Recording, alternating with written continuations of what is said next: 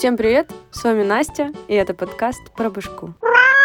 Сегодня я прихожу сразу к делу, выпуск про экзистенциальный кризис. Я не хочу пересказывать из Википедии странички, этот выпуск будет для тех, кто уже давно знаком с этим кризисом, например, я. И что я вам скажу, мои друзья? Я настолько привыкла, и это не вызывает у меня никакой тревожности. Надеюсь, вы такие же, но если нет, то после выпуска будете, наверное. С чего бы начать? Так, ну, сначала своими словами, как в школе. Что такое экзистенциальный кризис? Может быть, тут есть счастливчики, кто таким не страдает. Это значит вечный поиск смысла жизни и ощущение, что все вокруг, ну, такое.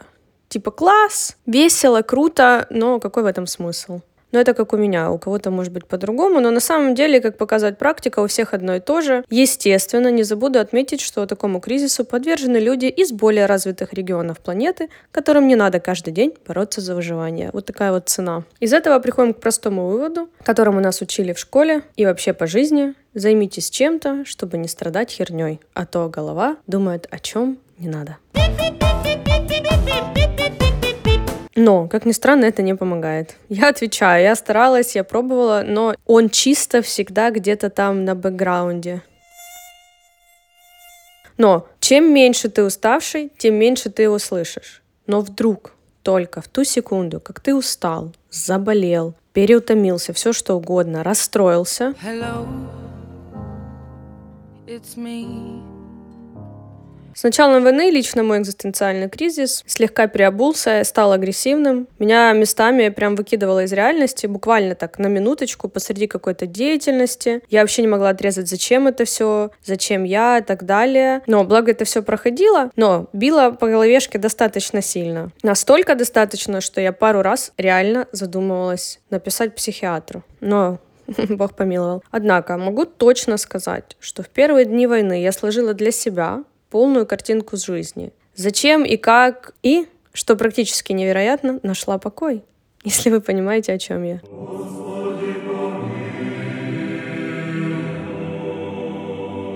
Шутка.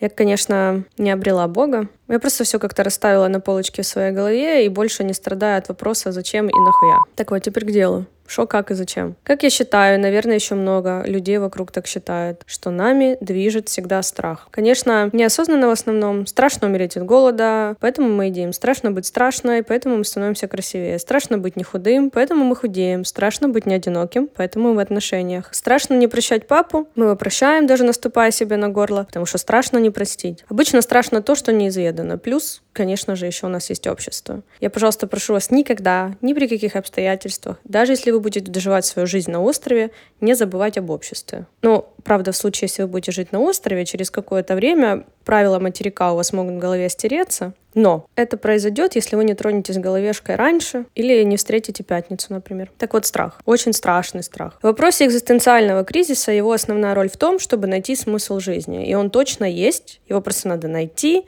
а поиск этот настолько важен и жизненно необходим, что он находит себе лучшую подружку этой тревожности, в паре они начинают работать судорожно над тем, чтобы найти вот этот вот самый смысл. У кого-то помимо тревожности есть еще миллион разных друзей. Кто знаком с кризисом, тот сразу поймет, о чем я. Теперь мы переходим Переходим к самым классическим и самым важным смыслам, которые нам как бы предоставляют на блюдечке. Давайте вместе поразмышляем, какие это могут быть смыслы. Если ты дівка, роди дитину. Иначе смысл твоего существования. Зачем он, да? Если ты не дивка, а файный хлопец, то надо стать суперуспешным, денежным, денежные деньги, карьеры, машины. Мужчина не плачет, шрамы украшают и так далее по списку. Это, ну, из классики, да? И сейчас я не чисто про общество, а про внутренний страх перед тем, когда ты в первый раз задумываешься, что же мне делать с жизнью, как с ней справляться спокойно, как мне что-то хотеть, что хотят все и что вообще правильно. И начинается поиск. Проще, конечно, не играть на руку тревожности, а взять рабочую схему, учеба, семья, работа и жить не тужить.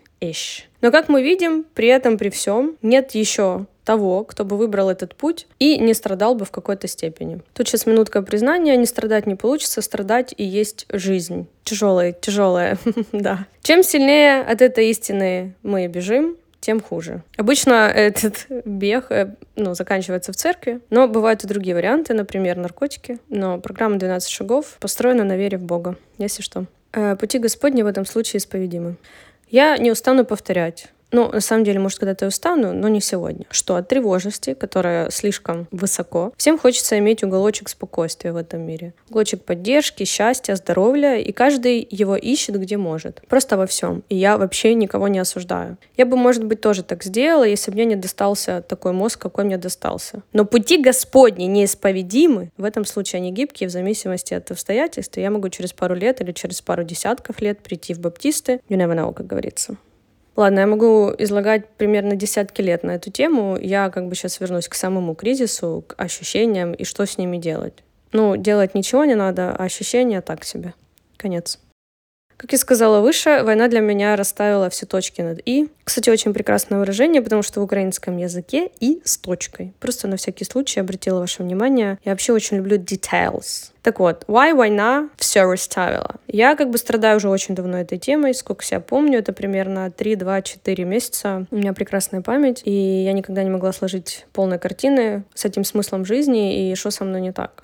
Как бы волей-неволей ты общаешься с людьми, кто-то из них тебе нравится больше, кто-то не нравится вообще, как в моем случае. И как ни крути, вы всегда обсуждаете что-то, мнений очень много, и обычно они не совпадали с моим, ну конкретно в этом вопросе, ну не только в этом, но и в этом тоже. Поэтому несложно понять, что все это время меня останавливало от конклюжена. Потому что когда ты общаешься с теми, кто тебя не кумарит, ты их мнение принимаешь во внимание, начинаешь сомневаться в себе, что вполне нормально, но до поры до времени. Вообще я советую не сомневаться в себе, а сомневаться в них. Господи, помоги закончить мысль. И, короче, всегда эти мнения не совпадали с моей стороной, что все бессмысленно, а всегда шли в сторону «жизнь — это супер, тебе просто, Настенька, нехер делать». Так вот, война, выводы. Значит так, жизнь — это просто жизнь, в ней нет смысла, пока ты сам его не придумаешь. Да, принять это сложно, потому что тупо жить, как ты знаешь, что это просто жизнь, а не тайный план дядьки на облаке, который для тебя запланировал все. И ты должен разгадывать этот квест, и в конце тебя ждет что-то удивительное, типа рая, ну или ада. Каждому свое, как бы, да. При этом, при всем, никто не говорит, что заводить семью тупо или верить в Бога тупо. Не тупо, если ты знаешь, что жизнь пустая, а вера или семья наполняют ее, и теперь она не пустая. Типа не вопреки, а во благо. Понимаете? Типа я понимаю, что жизнь пустая, я не хочу жить в пустоте, я себе найду что-то, что меня будет радовать в этой пустоте. Это во благо. Это то, что мне действительно нравится, а не то, что мне кто-то сказал, потому что кто-то считает, что это чей-то там смысл, да? А не, бля, жизнь такая непонятная, надо срочно найти ее смысл, но мне так страшно, вдруг это не то, и я не понимаю то, что понимают все, поэтому я бахну сразу все, и семью, и веру, и карьеру, и собаку, и немного зависимости, и интригу, и все, что придумаю, только чтобы потом не оказалось, что я вдруг не понял смысла, потому что страшно, очень страшно, и мы не знаем, что это такое. Вот это вот все вопреки. Просто, как по мне, вариант во благо, он менее тревожный, потому что правильного ответа нет, его не существует. Вы не гадаете, а вольно выбираете, чему хотите придать смысл. А вариант вопреки — это вечная тревожная качелька туда-сюда. Поэтому, Вика, ты спрашивала, я рассказала. Надеюсь, тебе и всем, кто переживал по этому поводу, стало легче.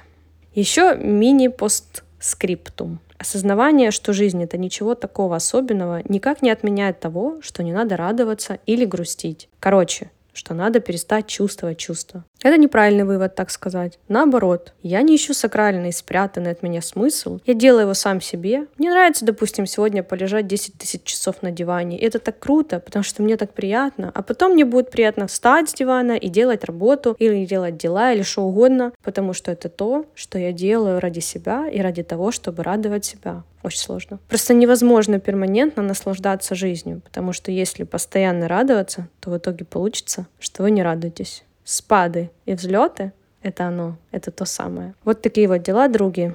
На этом все. До свидос. Теперь-то, кстати, будет мое любимое прощание на какое-то время. Мяу!